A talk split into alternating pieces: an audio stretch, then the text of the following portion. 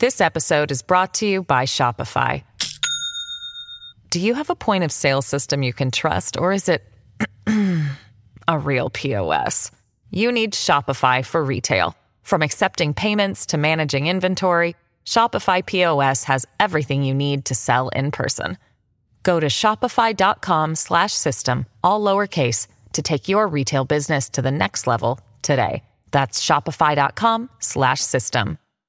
Hello, everybody. This is Marshall Poe. I'm the editor of the New Books Network. N B N listeners like to read books and buy them. So we thought we'd tell you that right now, our friends at Princeton University Press are having a remarkable site-wide sale. You can get fifty percent off books, including ebooks and audiobooks, with the code fifty, F I F T Y, at checkout until May thirty-first. You can save some real money on Princeton University Press books. I encourage you to go there and check it out. Welcome to the New Books Network. Hi, everybody, and welcome back to the New Books Network. I'm your host, Steven Siegel, here on New Books East European Studies, New Books Jewish Studies, New Books History. Today with my guest, Professor Eliza Ablovatsky, who is the author of Revolution and Political Violence in Central Europe, The Deluge of nineteen nineteen, published just out by Cambridge University Press twenty twenty-one, as part of its series, Studies in the Social and Cultural History of Modern Warfare. Thank you so much, Eliza, for, for joining us today. Thank you for having me. This is very exciting. So we have so much to talk about, and I, I want to offer a brief introduction uh, of Professor um, Eliza Ablovatsky. She is Associate Professor of History at Kenyon College in Ohio, where she has just completed her term as chair, condolences, of the history department. And the first book, Revolution and Political Violence in Central Europe, this is her first monograph. She's previously been the co-author of several books on the Jews of Chernivtsi or Chernivtsi in Ukraine, published in German. Doctor Ablovatsky has published articles and chapters on gender, revolution, and anti-Semitism. And we'll talk about her current project uh, on refugees in Eastern Europe, East European Jewish refugees, toward the end of our broadcast today. So I'd like to start with the first big question that I love to ask historians. Uh, it is somewhat autobiographical, but I would love to ask you what motivated you into this topic. Well, as you can probably tell from reading my book, I am a believer that autobiography is very important in understanding people's uh, beliefs and their uh, perceptions of the world. So I um, I think that I, I I just have found on multiple occasions, and you know, now with some time and reflection, I even feel like it might be a generational question of sort of going to college and graduate school in this immediate kind of post-nineteen eighty-nine world of transition in Eastern Europe that got me probably interested in these questions about how people sort of live through these world historical transitions. Um, and I have always loved the study of the First World War and the early twentieth century, and I love the the art and the music and the everything. So I I sort of was just inspired to kind of figure out what was it like to, you know, live through these revolutions and then their failure, and then to have to kind of live with the the question of like what had happened, like what had you just experienced? Um, um, despite being in rural Ohio for my professional life, I mm-hmm. I do love being in cities, and I, I I find that cities in particular are places where there's just so such a rich um, field of interactions, and that people's lives are woven into all of the kind of structures and Um, institutions in those urban spaces, that it kind of, um, this seemed to sort of lay itself in front of me, this right. question of these failed nineteen nineteen revolutions. And I was thinking a lot about your cities of, of choice, and I guess in, in comparison and contrast to the boom in populations, really, I would say up to the nineteen ten census and, and on the eve of World War One. So which are your cities and how did you come to choose them? Uh, that's a very good question. So, uh, as I said, they seem to present themselves, um, and then obviously the the obviousness of that choice is uh, is one with hindsight, right? Because I mean, there was a attempted revolution in Finland, and I don't speak Finnish, and mm-hmm. you know, yeah, did exactly. not right. Uh, and uh, for years, Volker Berghahn kept insisting to me that the com- the best comparison was a triangle and that I really needed to include Vienna. And I love Vienna.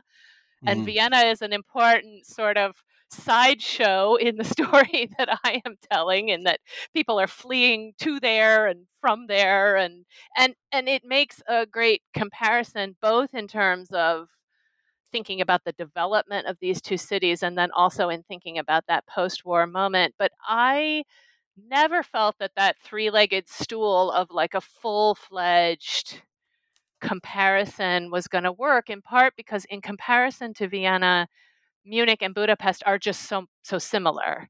Um, mm. And a comparison is very hard to structure to begin with. Um, you know, I actually spent uh, a couple of years in Berlin at the uh, Center for Comparative History under Jurgen Koka, and um, I also, you know, I, there are all these sort of theories about how to structure comparisons, and um, the two cities in the end that I had, you know, they're both events that are happening um, overlappingly, simul- I mean, they're not entirely simultaneous, but they overlap and are simultaneous, and they're sort of feeding into each other, and um And I just felt like focusing on those two places rather than including like Spartacus in Berlin or Vienna mm. with the, yeah, yeah. Uh, you know, that it just seemed that they were sort of almost in one way a, a singular phenomenon that, of course, needs to be unpacked into its local differences. Mm-hmm. I, I mean, I really like that hook that you start with, the Tale of Two Cities and, and Dickens. And, and I think I think it works. Um, Uh, and it made me think a lot about the history of nineteen nineteen. I, I mean, I am interested in nineteen nineteen as a kind of diplomatic moment in the Paris Peace Conference, what's happening out there in the world. I wonder what nineteen nineteen means to you as, as a centerpiece um, for your book. And, and in many of your chapter titles, you have the idea of, of world revolution. So, or deluge in the title of the book. So what, what is, what is nineteen nineteen, I guess, for you? This is kind of like the master narrative, master script question. What, what is, what is the impact and what happened in nineteen nineteen? Well, I think, you know, again, to revert to autobiography, I apparently have been obsessed with nineteen nineteen for quite some time. Uh, my undergrad honors thesis was actually on Um, the plebiscite in Upper Silesia. Uh, and I, at the time, um, not reading Polish and having undergrad level German, but trying my best with some German sources, I, I ended up using lots of those Carnegie um, peace documents, right? So all of these translated documents having to do with the Paris Peace Conference. And I read the foreign relations papers of the U S at the time. And I, I think that just this idea that a whole, bu- I mean, you know, you can look at it from all of these perspectives and people have framed it from all of these perspectives, right? Either um, with admiration for this like crowd of gray-haired men assembled in Paris who are going to rewrite exactly. the maps, right? Your heroes. Um, the, the, Anti-heroes. The, yeah, the experts, um, you know, or, uh, you know, with all of the criticisms that can come with that.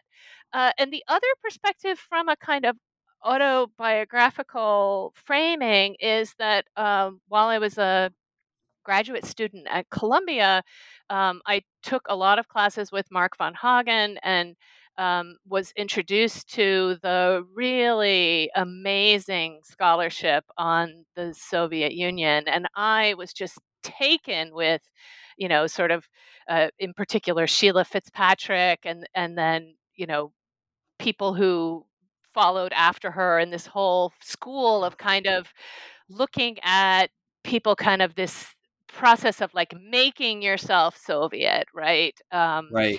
And and that really struck me as ringing very true for all kinds of situations. And it's funny because I was at a conference and I even invited Sheila Fitzpatrick to speak at Kenyon. Uh, she really was an inspiration to me and her work for my work. And when I told her the first time that I found, you know, I thought what I was doing for nineteen nineteen in Munich and Budapest was, you know, like in her direction. And she was like, oh, but those revolutions failed.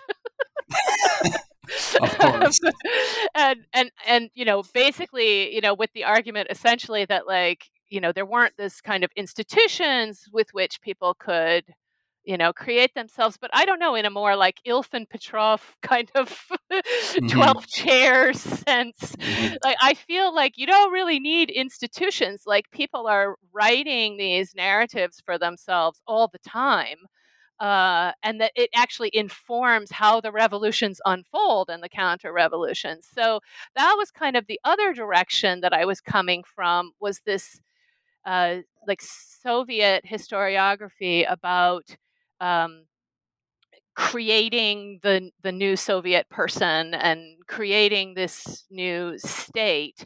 Uh, and so I felt like this idea of world revolution, both in the theoretical sense as proposed by the Bolsheviks themselves, but also, you know, in in the sense of all of the debates afterwards on the, the, the failure of that project, yeah. um, right? Which tended to focus on, you know, failings of individual uh, communist leaders, or the, uh, you know, stabs in the back from the socialists, or the, you know, that it was a very political history. And I sort of wanted to do for it um, what had been done, I felt, for the Soviet Union itself, which was to populate it with real people rather than just politicians and their yeah. political works. And and and that, Eliza, is really my, my next question for you, because as as a as a high practicing social historian, I, I love the fact that you're including so many sources from, from memoirs and, and introducing a lot of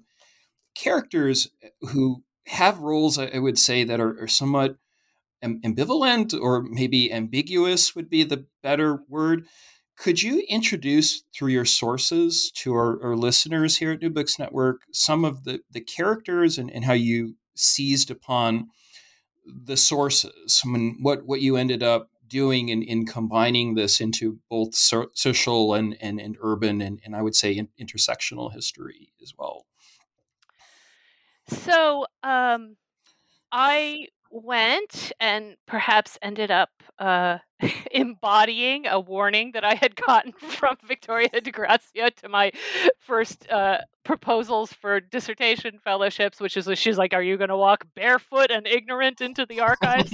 um, and I, uh, you know, I didn't actually have, before I went to either Munich or Budapest, a good sense of what was available in the archives. Um, and I maybe went with some high hopes that uh, were not, you know, as you know, uh, there are some amazing finds in the archive that you yes. did not expect. But there also is, you know, a, a kind of, sometimes it's hard to figure out um, how to work with what is available. And as you see in my book, um, one of the places where I found answers to the questions that I was looking for, this question of sort of how did ordinary people behave? How did they explain their actions? How did they see their the things that happened to them and the things that they had done as fitting into a broader narrative? The place where I found in the archives the richest information about that really was in terms of criminal justice.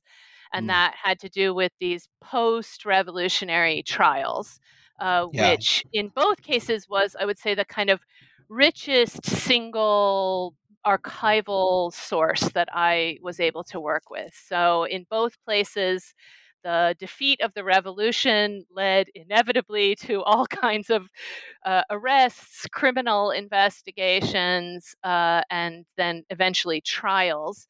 Uh, the record for those post-revolutionary trials was very complete in Munich. Uh, there was a special court that was established, and the entire record of that court is available. In Budapest, the cases were handled by um, sort of, I would say, like juiced up versions of the previous courts.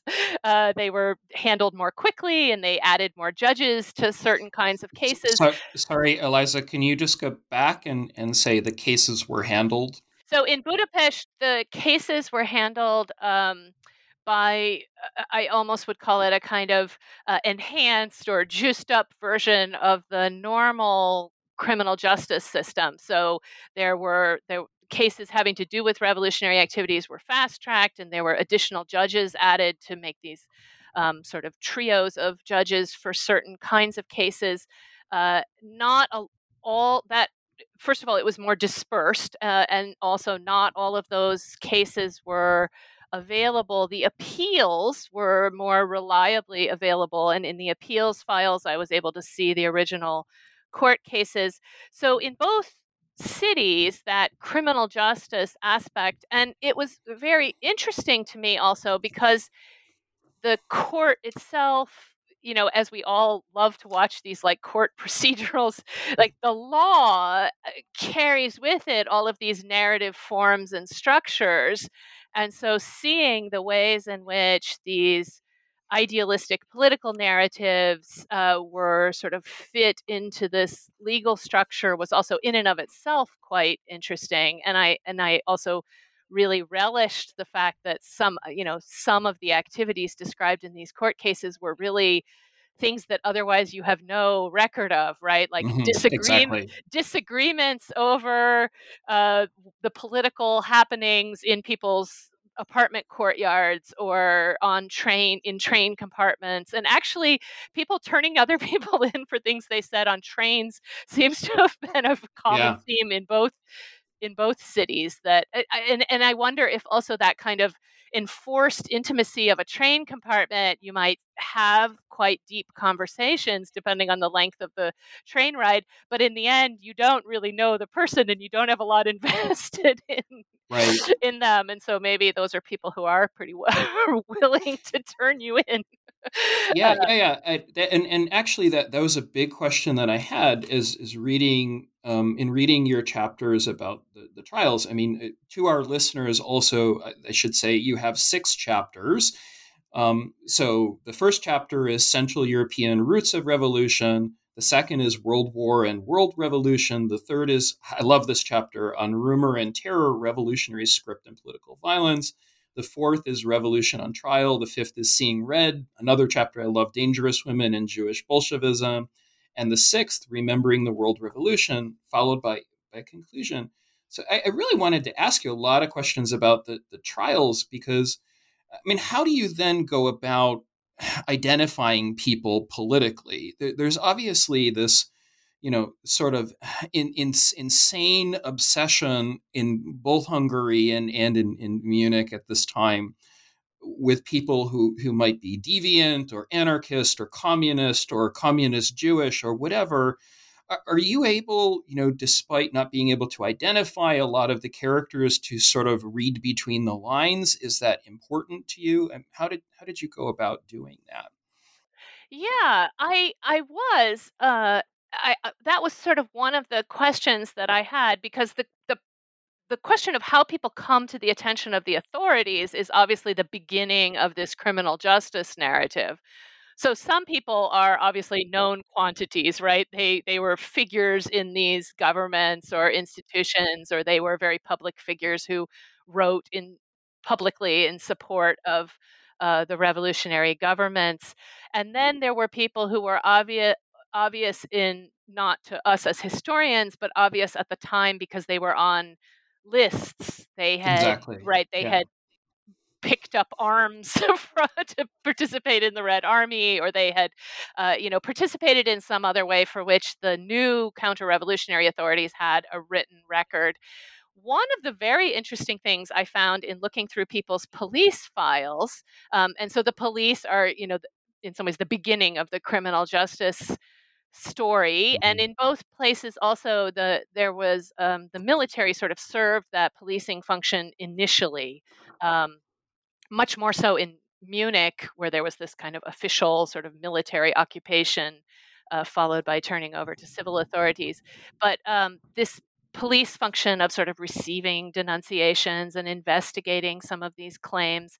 And one very interesting thing I found, which I, I, I sort of touch on in various places, in particular in the um, in in the chapters that you were highlighting, the chapter on the terror, um, because that relies a lot on court cases for some of my information about it, uh, and then the chapter on the cases themselves, and then chapter five, as you talked about, the one that where I focus in on gender and race, uh, the that chapter also relies a lot on mostly sort of analyzing these court cases. And one mm-hmm. interesting thing which sort of spans all three is that in both places, you know, the the uncertainty is just highlighted by the fact that there were so many cases of mistaken identity. Um, yeah, and, that's a great point. That a lot of people have, you know, as they do here, and we know from the internet, right? I mean, you try and sign up for an email address and like every, all of the things, all of the versions of your name are taken, right? So lots of people have the same or very similar names.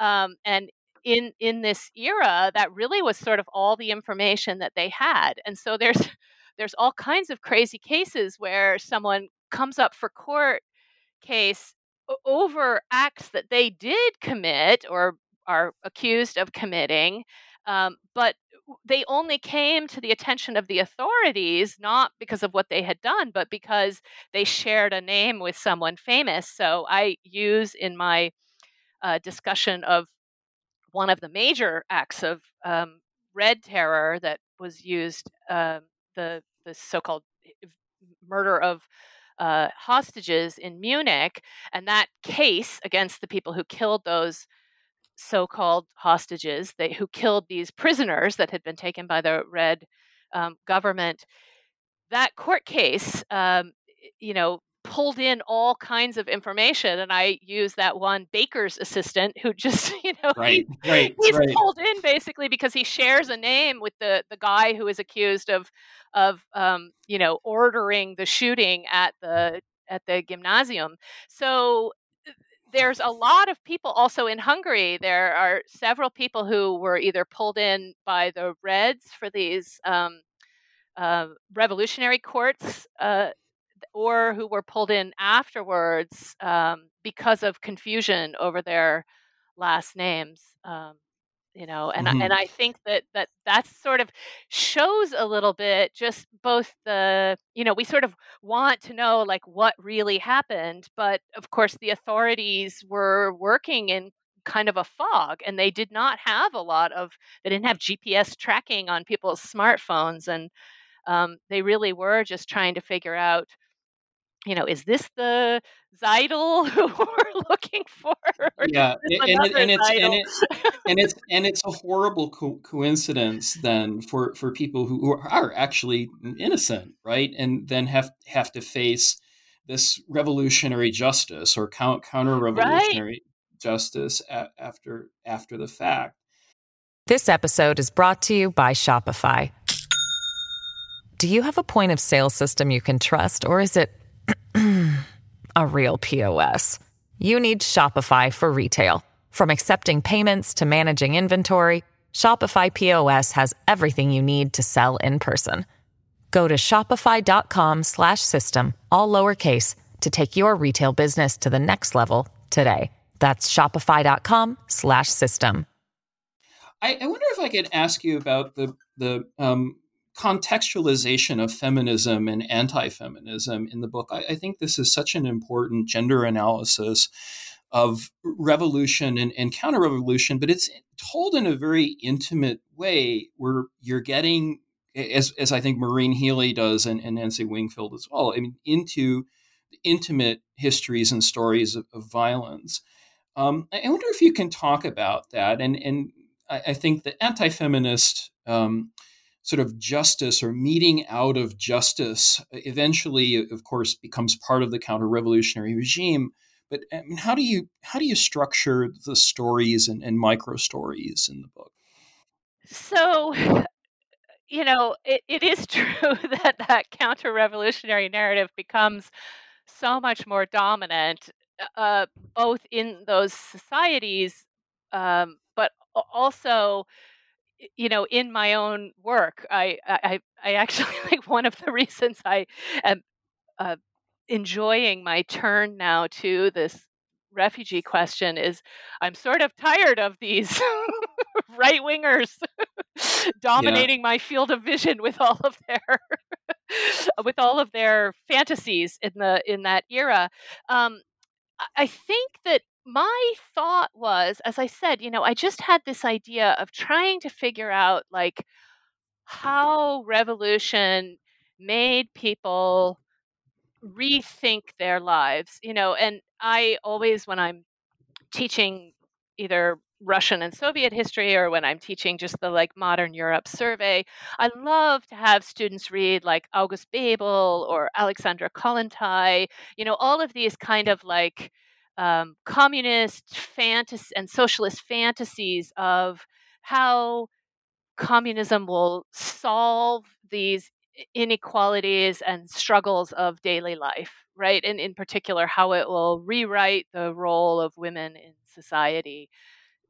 We will no longer have to cook our meals in individual mm-hmm. kitchens, and we won't be tied to these repressive structures. And, you know, and, and then the terror that that that vision really seems to have been one of these places where the terror of revolution really set in. And that's, you know, from the French Revolution on, this idea that revolution was going to tear apart the cloth of society, that it was going to rip apart the family, and, uh, you know, that it was unnatural. And women obviously are the center of this terror of revolutions being unnatural, that women mm-hmm. might behave in unnatural ways, or they might, you know, the fa- they might no longer produce families. And, uh, and, and, and I was interested in both sides of that in trying yeah. to also get a sense of like, what was it like to be a young woman in this moment where maybe the world was going to get rewritten, right? Uh, maybe you don't have to step into those same roles. Uh, and the best source that I found, it was really wonderful, the, that um, the um, Ketzler, Gabriella Ketzler is the mother, and then um, one of her foster children, she had run a children's home Uh, outside of Munich, uh, and one of her now adult but uh, foster children, um, Uh, Hilda Kramer, was also tried in these post-revolutionary trials.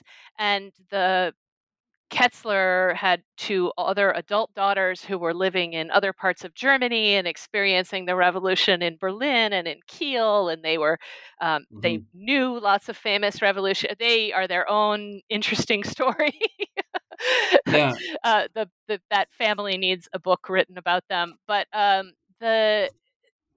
They ha- the police had seized all of their correspondence, and these letters were really just amazing. So in, mm-hmm. in this case, I really had, you know, from all of these different geographic locations and um, generational perspectives, this sort of sense of how people were writing and acting in this revolutionary way, you know, that you would wear the reform dress and you would cut your hair in a particular way and you would feel yourself to be part of this world historical change, right? So it's mm-hmm. not just going to a protest and the kind of more obvious politics around that, but also the body politics and the gender politics of this kind of self-presentation as a revolutionary woman, and, and how people perceived that.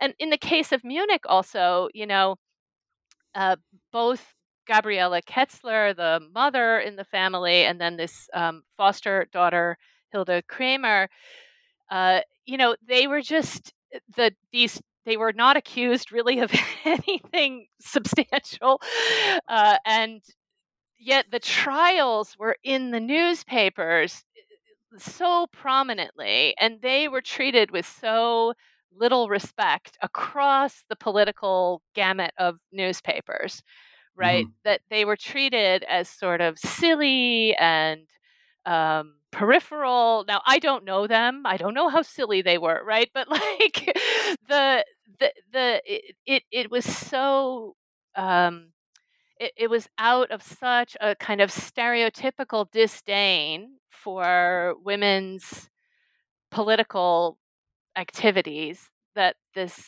sort of reportage of their trials was presented, that it made me also there want to kind of dig in and figure out, like, why? I mean, why why yeah. are people so concerned with these two minor cases? And also, why, once they have become concerned, do they uh, write about this and these women in this really derogatory way? Um, so that, you know, particular case is one that I go into a lot in chapter five, just because I feel like it is so revelatory.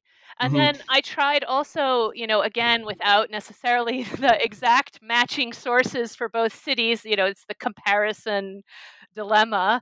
Um, I tried to then just use court cases that I found of women where, unfortunately, I didn't have that same kind of matching police file of all their correspondence, but to kind of get a little bit of a sense of that in the Hungarian case as well.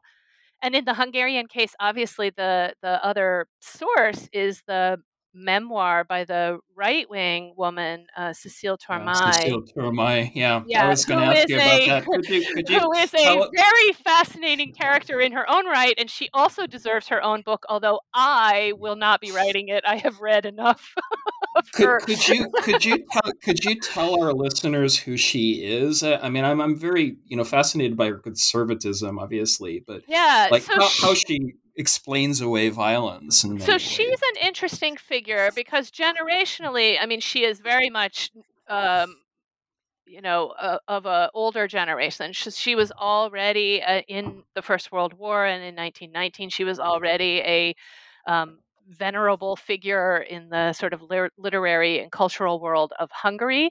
Uh, she had written some well-received sort of romantic nationalist kinds of novels, um, you know, kind of romanticizing the peasantry and romanticizing, which is very important for the Hungarian case, the relationship between uh, non um, Hungarian speaking peasants and their Hungarian speaking noble landlords. And, um, and, and she was, you know, friends with sort of all of the powers that be, which um, they're, you know, redounds to her benefit in all kinds of ways. Uh, but she, um, she was somebody who um, uh, was a concern. I mean, she came entirely out of these circles, but she wrote a memoir um, that sort of used her position in Budapest Uh, over the course of this revolutionary spring and summer of nineteen nineteen uh, to justify uh, beliefs which she had clearly held beforehand, which is one of sort of my main uh, sort of conclusions in some ways about nineteen nineteen, that it's a story that people at the time and historians since then have often told as being Um, you know, Cecile Tourmai lived in Budapest through this revolutionary regime, and it created in her this disgust for Jewish internationalist revolutionaries. But she came into the whole experience with a disgust for Jews, revolutionary politics, right? So she was already, that was her perspective at the beginning of the revolution. And I mean, similarly, right, Hitler famously was in Munich in nineteen nineteen. And, you know, I don't think that it's the nineteen nineteen experience that turned yeah. him in, right? Um, so it is the, the, you know, that the, the events are experienced through the framework that people already bring to them, what they already think about revolution, what they already think about the place of Jews in society, what they already think about the place of women in society. But Tourmai was very interesting because she really was the most prominent um, female intellectual in those counter-revolutionary circles. And her memoir became um, quite popular, translated by various um, similarly anti-Semitic, anti-revolutionary political figures in into English and into, you know, all kinds of languages. It has a Uh, disturbing afterlife on the internet. If you, it does. It if does. you, I mean, every time I Google her or her book, it, it I, it's like a new mix of surprising yeah. and disturbing places that it appears. But um, it it really, um, you know, it, her status as a survivor of this political ordeal means that this memoir that she wrote has been used to justify really all kinds of um, quite terrible uh, politics. Yeah. yeah. And and and and I guess, you know, Eliza, this is sort of my lead in to the bigger questions from your book. I mean, you raise so many interesting questions for future historians and, and the historiography that I, I think still should be written. Um, I think about Tourmai, just to sort of leave this off, and all of the prepossessions that she had before the war. And certainly she thought of women as, you know, dangerous and, and whatever, all of these other ways of describing them as politically dangerous or degenerate and, and that sort of thing. And it survived very much in, in the interwar Hungarian period. So I, I guess from your book, now leading into numbers about the red and white terror, the, the work of Bela Bodo and, and others who, who've been thinking about the scripting and, and narratives, what, what would you say, drawing from your chapters and into your conclusion, would be the historiographical items on the agenda? What, what do you think historians can draw, um, not just from, from memoirs which have been published, but maybe from police files, Um, which haven't been as quite as accessible? Hmm. So, I mean, I I really feel like um, there is there is just a lot more work to be done on these smaller kind of revolutionary moments, um, and. I, I think in general, I mean, over the period in which I've been working on this, which now is a really long time, uh, there has been a lot of improvement and enrichment, particularly in the field of Hungarian history, with um, more social historians, more historians who um, are interested in figuring out some of these questions. And I, I you know, I see in your list of podcasts that you have done that there's, yeah. you know, you've interviewed some of these people who have written really um, books about Hungary that didn't exist when I started my project. Um, and I think that there, there, there is a lot of work being done about, um, you know, uh, Judith Horvath had just written a book about, you know, basically these Tourmai kinds of people, right? These questions of sort of conservative fem- female intellectual figures.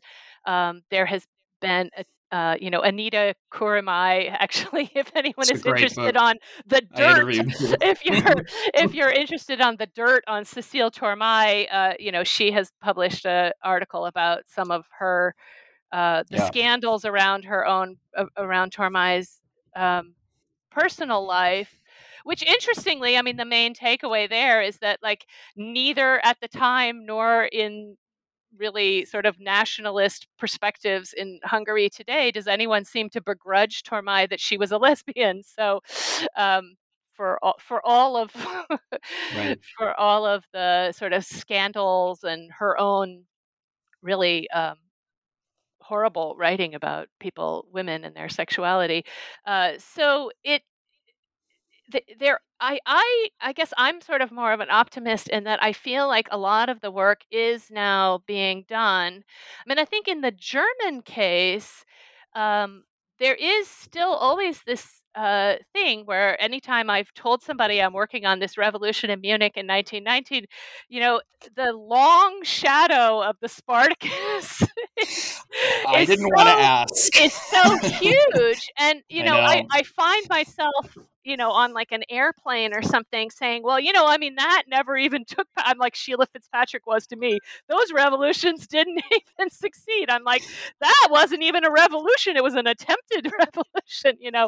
Uh, yeah. So I, I do think that a more, maybe less Berlin focused history of, um, of the, end of the First World War, or even of the First World War. I mean, the First World War has engendered a, a pretty rich scholarship, and there have been a lot of people who've done sort of more local histories or used a particular non-Berlin location as the main focus for larger claims about the First World War. But I, I, I do think that in, in, you know, I mean, these kinds of um, particularist claims and a kind of Bavarian nationalism maybe does still need to be taken a little more seriously.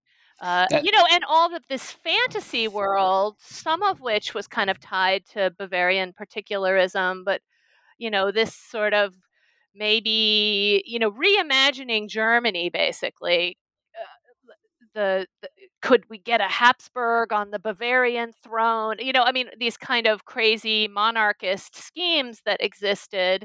And there has been some scholarship on the kind of monarchist schemes and certainly on the Habsburg attempts at restoration in Hungary. But, um, you know, that imaginary is one that I feel like could also be a book, right? Like this kind of, where would this Germany, this sort of monarchist or right-wing Germany be centered, and how would it be, right?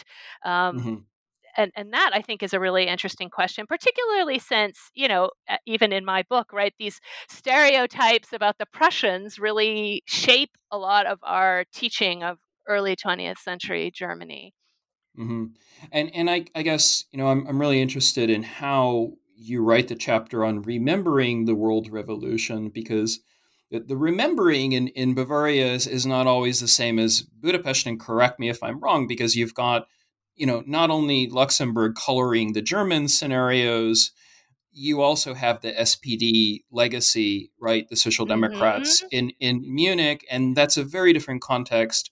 If you do a compare contrast among your cities or even towns, if you get to the town level, right? With, with Budapest and the Horthy regime and, Mm-hmm. everything that becomes, you know, anti anti-communist and then anti-Semitic with the numerous clauses. So I don't know. I mean, I guess it, I, I wonder if you, you know, see that sort of line of inquiry where you're actually comparing very different political environments and yet many of the same kind of Jiddo Kommuna stereotypes and, and anti-feminist stereotypes, not to mention homophobic stereotypes, are mm-hmm. still are still shared across that political spectrum. This is more of a comment um, than than a question. Yeah, okay. I do. Yeah. I, I mean, I, I that I would say that is one of my takeaways, and that is why, in terms of thinking about the comparison and what to have in and what to have out, I I feel like for me the one of the strengths of the book is that the cities are quite different, and obviously they they have these very different relationships to the whole, right? Hungary was part of a whole of the Habsburg monarchy, but then exactly at the revolutionary moment becomes its own whole, whereas Munich was part of a German imperial whole, and then during the revolution tried to see what it could do otherwise, and then uh, and then became uh, part of the Weimar whole, um, and then eventually the Nazi whole, which is, you know, the other thing about a difference in the historiography and even the remembering is that obviously the the Nazi takeover in Germany just shapes everyone from that mm-hmm. moment, their perspective on these nineteen nineteen events, right? That it's put into a causal, every instance of anti-Semitism is put into a narrative about Nazism, and you know, and and one of the right. you know arguments I make in the book is that you know, I mean, in nineteen nineteen, the the counter-revolutionary right-wing anti-Semitism was was so much more um, vehement and violent and real in the lives of Jews in Hungary than in um, than in Germany anywhere, um, you know. Mm. And my uh, graduate school colleague, Michael Miller, has been doing a bunch of research on these nineteen nineteen, you know, beginning in some ways with these kind of educational Jewish refugees who fled after the um, numerous clausus law, which limited Jewish enrollment in the um, universities in Hungary and is considered sort of the first uh, anti-Semitic legislation of that interwar period.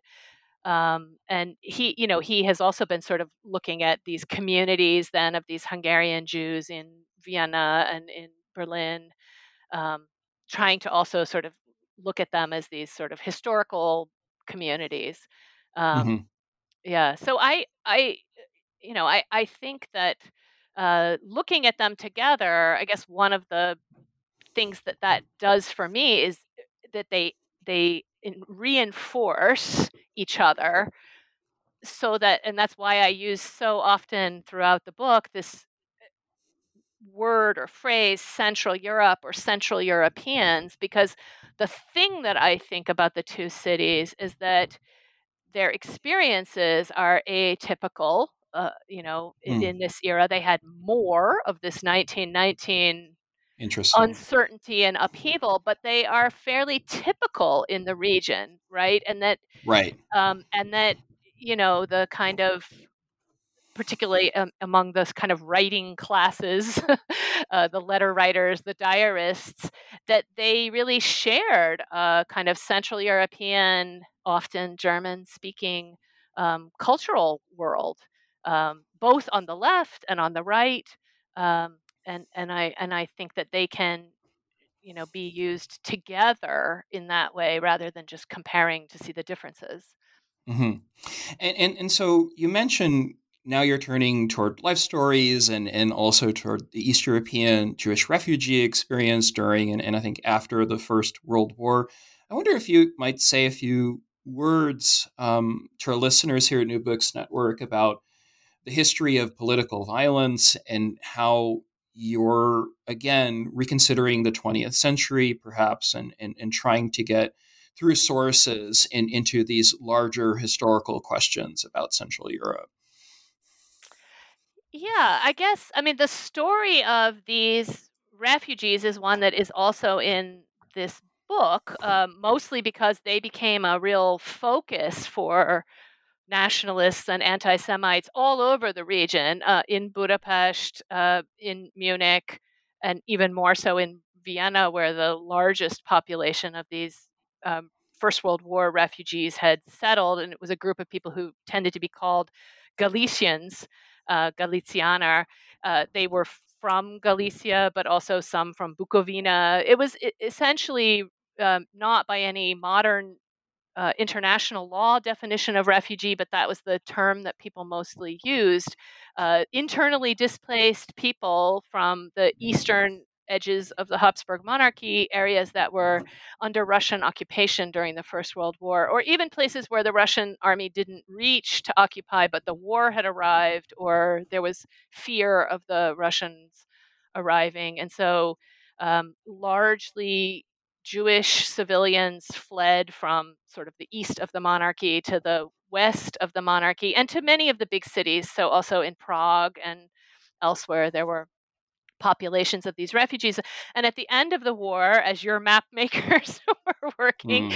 um, you know, this was one of these groups who really caused a lot of issues because the question was um, many places that had been dealing with these large populations of refugees, only some of whom had really sort of integrated into their places of refuge, uh, wanted to uh, and language ranging from, you know, repatriate, deport, right, that these people should yes. go back. Yeah. Um, but they really raised this question of um, to where, um, yeah. right? Uh, where should they go back to? Where, where would they be obviously citizens of in this new um, world of nation states? Um, Could they even go back um, to the places that they had left, uh, you know, where property had been destroyed or damaged? Um, you know, and I was on a panel at A C S um, a couple of years ago with uh, Keeley Stetter, um, Halstead, who was working on, you know, she and other people working on these kind of border areas of Poland, which obviously also were all yeah. uh, in, un- it was a different uncertainty than my nineteen nineteen uncertainty, but it was similar in the sense of people were trying to write different stories, different foundational stories for these interwar states. What kind of a state is Poland? Who is a member of this Polish state? Um, where are the borders of this state? And those are aspects of the nineteen nineteen story in both Hungary and Germany, really, in Bavaria mm-hmm. and in, right? Um, and so I was very interested in these people who were sort of emblematic of that, in that they were physically displaced, but also um, outside of a lot of these narratives that were being created, or often were the target of those narratives that were being created. And I really, my my goal is always to try and like find out, you know, what people themselves thought, not what all the newspapers were writing about them. And I had had the privilege in the nineteen nineties of doing a series of interviews with colleagues in Germany um, on, and I'm going to say it as a kind of title, Holocaust survivors in Chernivtsi. Uh, mm-hmm. And some of those people who we identified and found and interviewed in this sort of life historical category of Holocaust survivor were people who also had survived all kinds of other things, right? I mean, they had exactly. they had yes. lived through the whole twentieth century, including a couple of the women we interviewed in our first round of interviews in Chernivtsi. They had been born as subjects of the Habsburg emperor, you know, and um, And and they had experienced the First World War, either they, they with their families or certainly parts of their families had been refu- refugees, Jewish refugees, often in Vienna at the time. And I just thought that, you know, we we don't really have in the archives or in our kind of historiography this category of First World War refugees, uh, in part because the Second World War that affected much of the same population was obviously so much more horrible. But I thought, you know, if I found these stories of the First World War by talking to, in quotes, Holocaust survivors, that there must be more of those experiences in some of these um, collections of life stories of Holocaust survivors that, you know, organizations like the Spielberg Foundation or the U S Holocaust Memorial Museum have collected. So I have been trying to, uh, you know, kind of use those sources as a way of trying to uncover this. And it is in part a generational experience, obviously, um, but this this um, overlapping experience of being a refugee and the way yeah. that people's, the, the the sort of experience of the First World War affected their behavior during the Second World War, their options, their thoughts, their uh, kind of life identity. Um, you know, if they drew conclusions about the position of Jews in the diaspora, if they gr- drew conclusions about the Russians or the Germans as, you know, sort of stereotyped groups, or if they, you know, how they kind of wrote that story of their lives. And, and with my you know, primary focus being on sort of seeing how the First World War fit into those other narratives. Mm-hmm. Yeah, I, I'm I'm so interested listening to you, and, and we're re- we're going to be running out of time, but I, I love to ask Galicians questions about bureaucracy and how they how they remember the illogic and the injustice of, of the bureaucracy in places like interwar Poland, because of, of course, you know, you have the stories of people who remain, who kind of rationalize it and then tell the story of justice. And for many people who left and who've been displaced and have faced multiple personal traumas, there's nothing logical at all about it. And that was why they left. And mm-hmm. so, I mean, I'm I'm interested in that tension, you know, throughout the twentieth century. And, and I think actually, you know, you're covering it um, in your book so well, because what seems normal, normalizatia, is actually not normal at, at all. Um, and that leads me to my last sixty second question for you. If you, you know, having mentioned some other authors already, can you recommend maybe two or three that our listeners might read? Yeah, well, I mean, you also mentioned some of the ones that I uh, love. So I, I, I, for the exact same reasons that you said, works like, excuse me, Maureen Healy's book on Vienna during the First World War, which I almost feel like, you know, if you want the third leg of my comparison, you can read read her book, um, at least for the wartime part of it, and some of the post-war. I mean, she also has some wonderful articles about the returning soldiers and the kind of civilizing of the soldiers through the re, you know, re-tailoring of their uniforms into work clothes and and um, and the, you know, a lot of the gender aspects. So I, I do feel like that provides kind of the Vienna perspective, um, and I I um, I. really feel, I, I do still feel very inspired by scholarship on the Soviet Union. And another person whose work really inspires me and who's a wonderful historian is Lisa Kirshenbaum. And mm. I really love her book about the siege of Leningrad, which again is one of these kind of, uh, you know, it's this little like gemstone moment that's been kind of polished into a, a particular narrative. And she really tries to unpick it and see, like, not to just say, here's the monumental Soviet story of heroism, and here's the, you know, the critique of that monumental story of heroism as being empty or uh, false, but to try and understand like the, the real day-to-day heroism of these people who lived through this terrible experience, and to get a sense of how they understood their own actions. You know, how do you get up in the morning and, and, you know, for these library, these incredibly brave librarians she describes, yes. like, like, how do you get up in the morning and continue to go to your job at the library in these extreme circumstances? And I, I think, you know, from reading her book and, you know, from the people that I study, that the stories that we tell ourselves about our place in history are how we do those things. It's yeah. how people get up in the morning and do terrible things. It's how people get up in the morning and do heroic things. It's how that that the, the that. way yeah. that you see yourself fitting into the big picture is, you know, life narrative. Autobiography is everything, I guess. Yes. You know? I, I think I think Eliza, actually, that's like the perfect place to stop. It's it's also the mantra for a department chair: how we get up and do terrible things every day. Right, exactly. So, thank you so much for joining me here in conversation on New Books Network. We have been joined today by historian Eliza Ablovatsky, and I want to plug her book here. The book is called Revolution and Political Violence in Central Europe: The Deluge of nineteen nineteen, just out, published by Cambridge University Press, twenty twenty-one. Congratulations, Eliza. And again, thank you so much for joining us today. Oh, thank you. It was a real pleasure. Thank you. And I'm your host here at New Books Network, Steven Siegel. Until next time.